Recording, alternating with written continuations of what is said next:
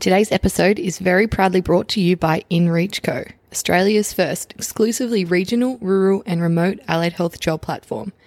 InReach Co was created by allied health professionals for allied health professionals and is committed to connecting Australian communities with the allied healthcare workers they need. For a simple and interactive way to explore current regional and remote positions, or for businesses wanting to explore job advertisement opportunities, head to www.inreachco.com.au. The links will also be in the show notes. G'day, guys, and welcome to Holly the OT podcast. My name is Holly, and I'm an occupational therapist looking to create a judgment free zone for all OT students, new grads, and early year therapists. Join me as I give my honest opinions on the highs and the lows and the ins and the outs of being an OT. Before I start today's episode, I'd like to acknowledge the Whadjuk Noongar people who are the traditional custodians of the land this episode was recorded. I would also like to acknowledge that I support the Uluru Statement from the Heart and a First Nations voice to Parliament. Now is the time to listen, share, and advocate to and for our First Nations communities. G'day, guys. Welcome back to another ep of Holly the OT Pod. Thank you so much for tuning in. I was doing a bit of brainstorming the other day and I was like, why do I say the same thing every time?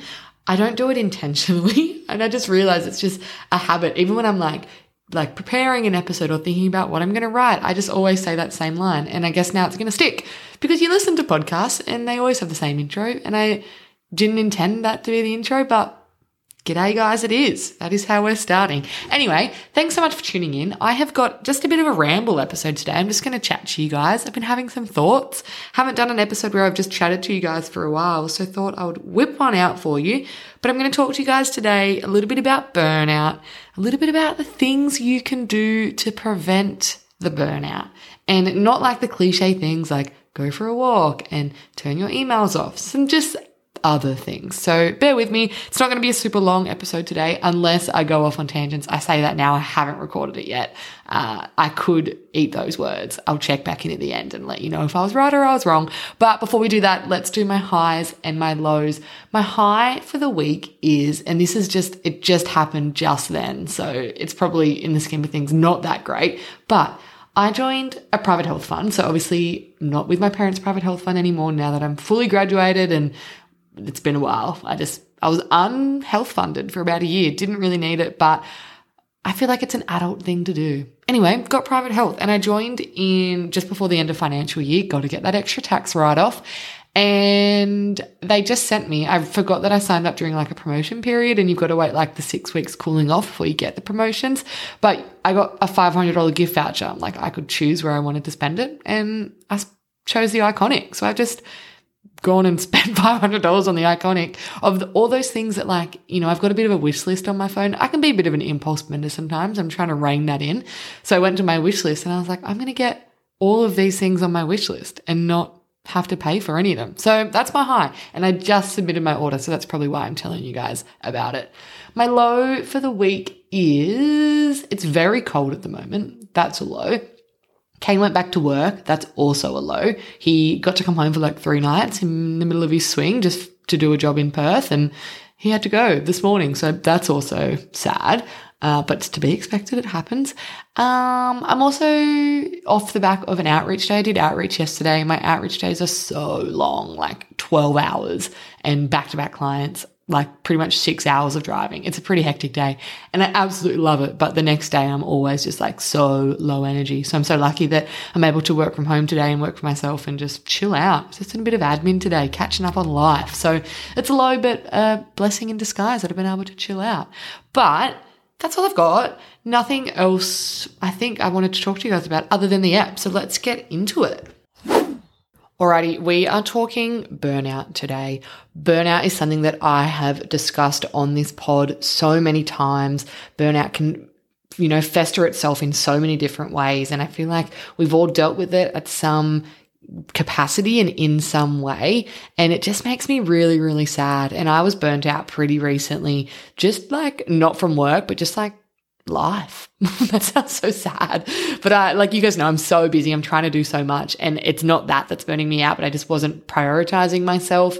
And I was just slipping into old habits. And I'm better than that. So I'm back on the other side. Here I am. Like I'm living a good life. This was like a few months ago, like before we started traveling. Like this is not any time like recently, but I feel like I've been in all the phases. I have been that chronically burnt out person that didn't realize I was burnt out and had everyone in my corner telling me, Holly, you are burnt out, slow down.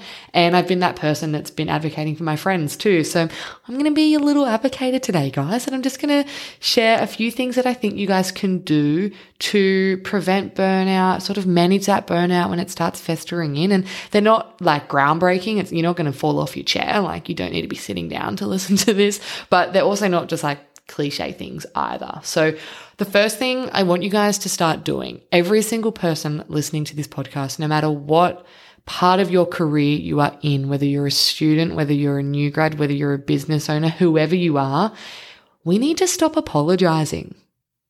We need to stop apologizing. How many times, and if anyone I've worked with is listening to this, they're going to be like, Holly, practice what you preach. But how many times have you sent an email that maybe you got yesterday and you haven't replied to? And you start with, oh my God, so sorry for my delayed response, or so sorry for not getting back to you sooner. Or if you said something was going to take two days and it took three days, and you're like, I am so sorry. Like, we're empathetic, empathetic, not pathetic, empathetic people us OTs and naturally we want to do our best. And when we don't present our, the idea in our mind of what the best is, then we are apologetic. Stop it. Every time you apologize, it creates this unnecessary sense of urgency around our work. Obviously, there are times where our job have has urgent things pop up. Obviously, there are times when you need to put a little little bit of a wiggle on things. But I'm talking like day to day things. Stop apologizing. If you run five minutes late for a session, stop apologizing. Acknowledge it. Absolutely. Don't ignore it. You know, you can, you can indirectly apologize, but things happen. And a five minute wait is not the end of the world by you apologizing. Like I said, it's creating this sense of, oh, I didn't even know I was mad at her for not replying, but she's apologizing. So she obviously hasn't done her job properly. So I should be a bit annoyed, but you know, she's replied to me now, so I'll let it slide. But next time, if she takes even longer to reply, that's going to be even worse. It just see the sort of ripple effect that it makes. And I don't know if anyone else has experienced this or maybe I'm just a chronic over apologize. Like, I'm so bad for it. Like I will just, sorry, sorry. It's almost just like a, an, like an impulsivity. Like if something happens, sorry, but stop doing it. Stop, stop, stop, stop, stop. If someone asks you to do something, here's what I want you to do. Overestimate the time. I am a people pleaser and I'm sure many of you guys listening are as well. And if someone says, Hey, can you write me this letter? I'll be like, yeah, I'll do it tomorrow, knowing full well I cannot do that tomorrow. And then it gets to like three days later, I'm like, oh my goodness, I haven't done it. And then it creates this anxiety around doing it. Like, you know, when you've got a to do list and you keep putting things off because you've built up this anxiety because it's like, oh no, I'm, it's already late. And then I'm just worried about doing it. They're going to be annoyed. And then in five days' time, you finally do it, you send it to them and you're apologizing. I'm so sorry it took so long. I've been so busy, blah, blah, blah.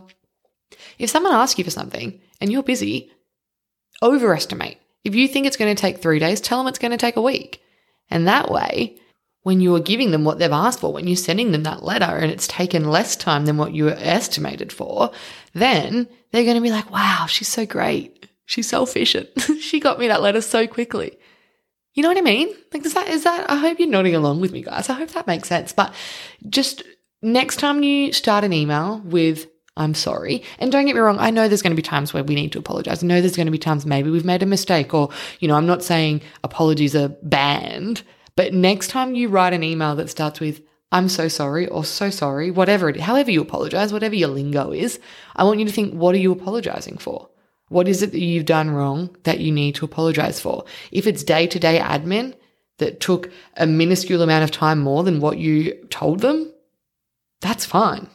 Don't apologize. And I trust your judgment as well. But I think, like I said, that sense of urgency, we don't need that because when there's a sense of urgency, our whole day is heightened. You're in a session, you've got back to back sessions, and all you're thinking about is that urgent thing that you have to do in the afternoon. No one's made that urgent other than you. You're the reason it's urgent. You're the reason. I'm calling you out. So stop apologizing. That's point number one. Point number two, I want you to set boundaries, but I want you to verbalize that you've set boundaries. Now, I'm going to give you an example. So, if you've listened to the previous episodes, I recently started working for a company doing telehealth. I don't do much work for them, only two days a week at the moment. Um, but I had a meeting with the owner of that company pretty early on and we sort of did like a personal growth meeting and it was like, what do you want? What are you, what are your strengths? What are your weaknesses? And I said, my weakness is I'm a yes person and my weakness is I will overcommit and I will do too much. And I made that really, really clear. And I said to her, I was like, I will get to a point where I'll start doing things on my days off and I'll start doing things when I'm working for other companies. And I'll, you know, if there's an email, I'll reply to it when I'm not working. And I said, I really don't want that to happen. And that's something I would like to set in place. And she, being a great boss, and this is the key here, you've got to surround yourself with good employers. She said, Great, no worries. And the other day, I logged on to work early. So it's a telehealth company. So they see when you log in. And I logged on to work half an hour early. And I looked on my calendar and there was a note to say, log off half an hour early, please. Like that's something that wouldn't have happened. And I naturally would have started working more if I hadn't verbalized that boundary. Whatever your boundary might be, it might that you be that you don't reply to emails after hours, which everyone should do. Do not reply to emails after hours. But also it happens. I know it happens. I'm very guilty for it. But if that's a, a, boundary you're setting, or maybe it's a you don't write reports on Fridays, like Fridays, or you don't see clients on Fridays, sorry, and Fridays is your admin day, whatever it might be, every workplace is so different.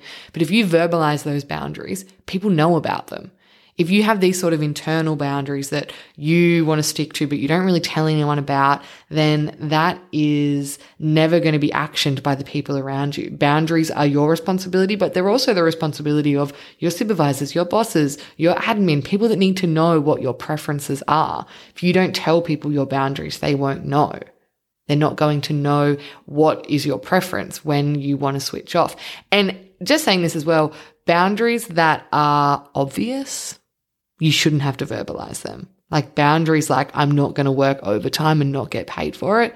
That's an obvious one. If you have to verbalize that, maybe reconsider where you're working or things like I'm not going to write reports on weekends. Of course, you're not going to write, up, write my gosh. Of course, you're not going to write reports on weekends. And if that's an expectation, that's an issue.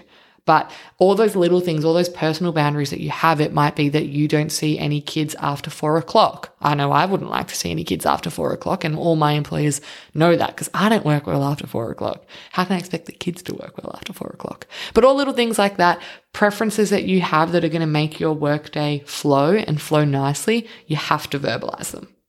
And another thing you need to start verbalizing is when that stress sort of starts creeping in. So if you think of burnout the way we sort of think of like regulation and sensory processing. So if you think of that Coke bottle analogy that we've all probably seen and how we explain regulation, that Coke bottle shakes and that shakes and it shakes. And then before you know it, it gets to a point where the lid comes off and it explodes. That's what burnout is too.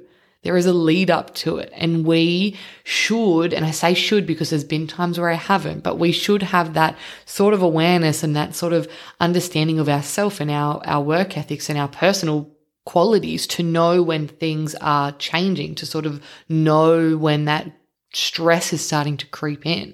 If you're verbalizing those little stresses, and it doesn't need to be a big show and dance, it could just be a passing comment like, oh, big week, feeling a bit overwhelmed, like, got a lot of admin to do, like things that is natural in the job. But if you just are always like, yep, I'm good. Yep, I'm good. No worries. I'm fine. If you are always just acting cruisy cruisy, lemon squoozy, that doesn't even rhyme, um, then no one's going to know that you're on the road to burnout until one day you cannot come into work because you were so physically, mentally, emotionally drained.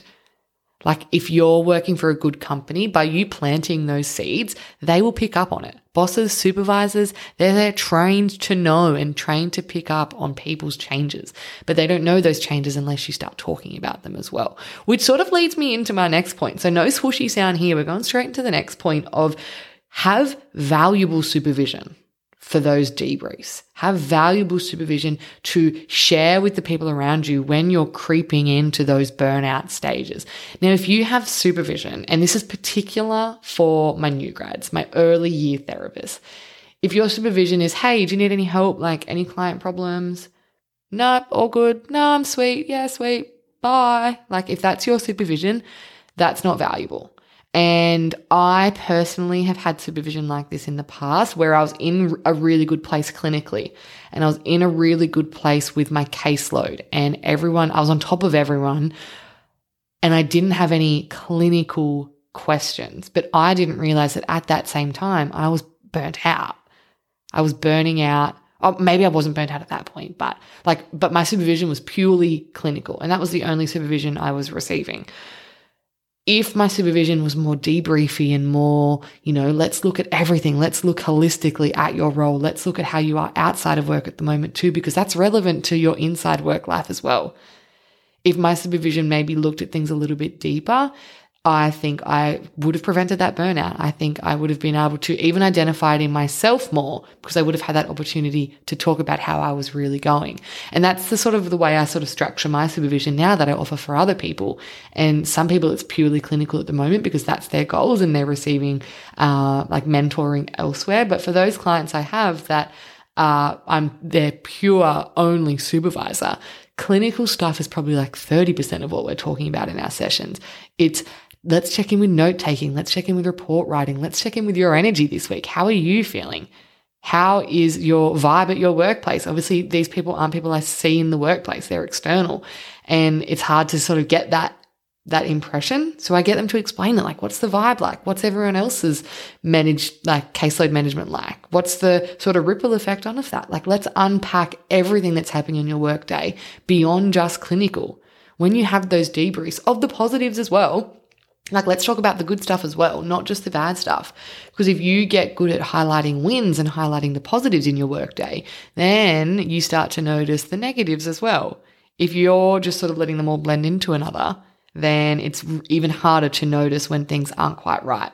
So you've got to talk about the positives. You've got to talk about the negatives. You've got to talk about what was challenging this week, but you found the answer yourself. Like let's, let's celebrate that.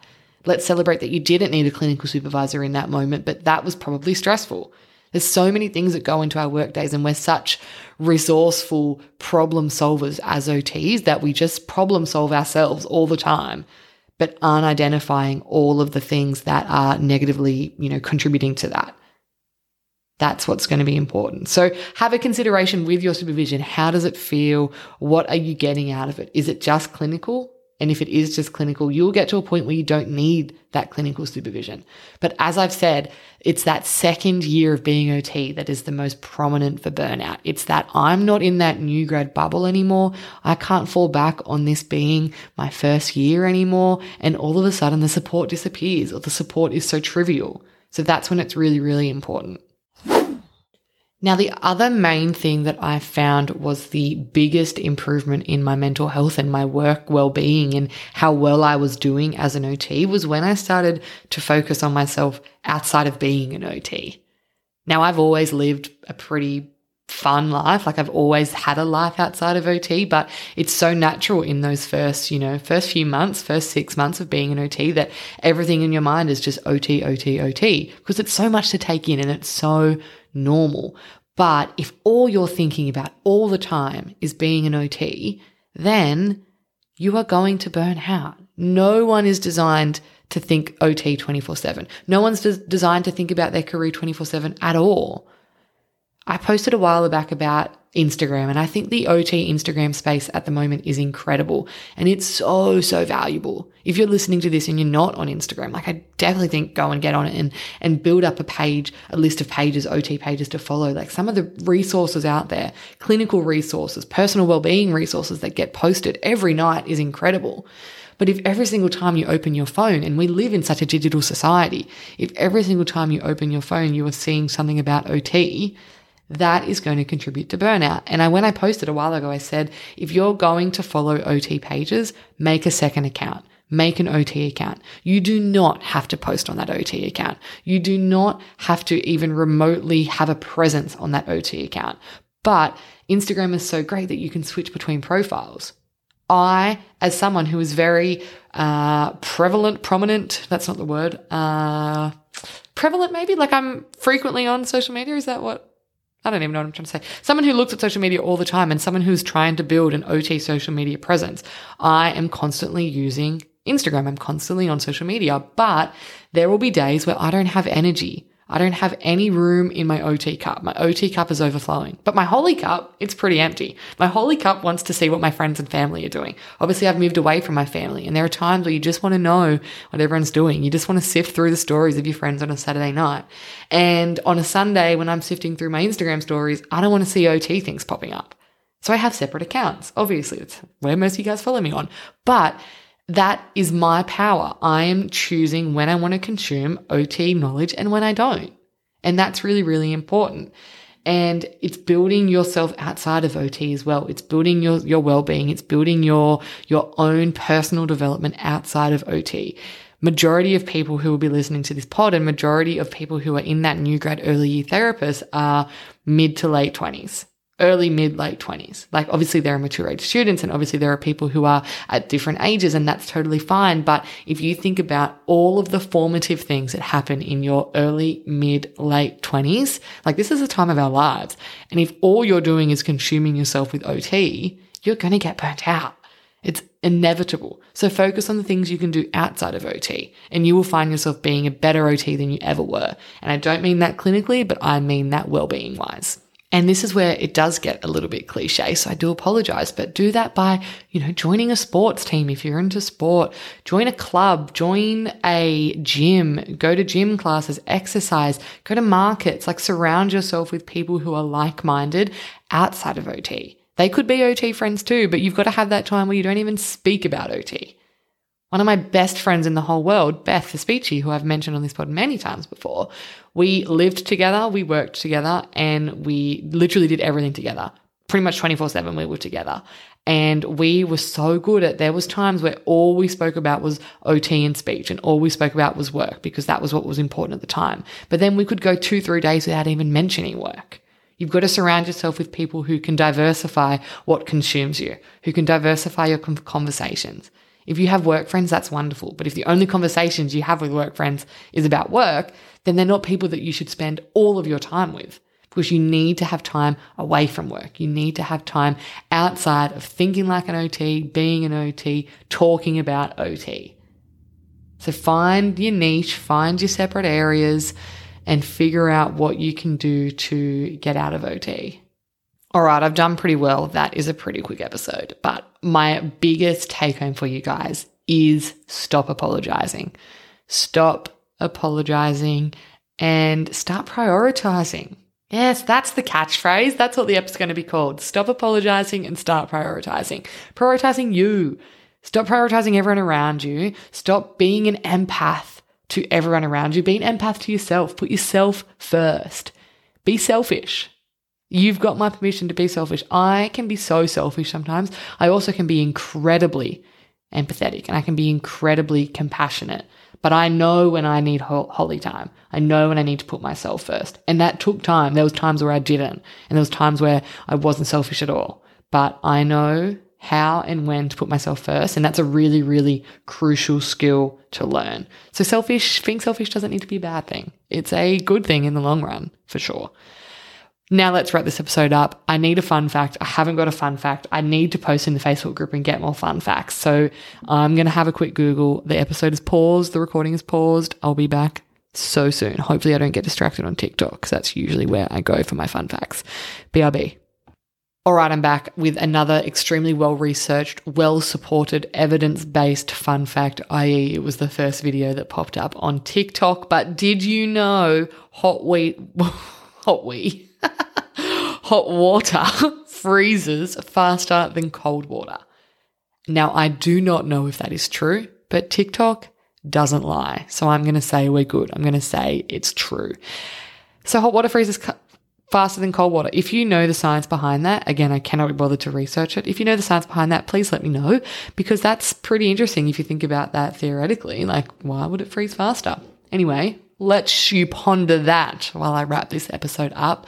Thank you so much for tuning in. I've got some really great episodes coming out in the next, I've got five coming out in the next five weeks consecutively, talking with a whole bunch of new grads, new grads that are in their first like eight months. Some, I think one is maybe like 18 months out. And we're just unpacking that journey from the people who are on the journey at the moment because I know new grad job season is among us. I know there are so many people graduating in the next few months, which is an incredibly exciting time, but it's also an incredibly vulnerable time. And I know a lot of people are anxious. So I'm here to share as many stories as I can to give you guys the best choice and the best ability to make a, a good choice for the next step of your life. But that is all for this episode. Remember, stop apologizing. Remind yourself why you're apologizing. Try to figure it out. If you can't figure it out, you shouldn't be apologizing.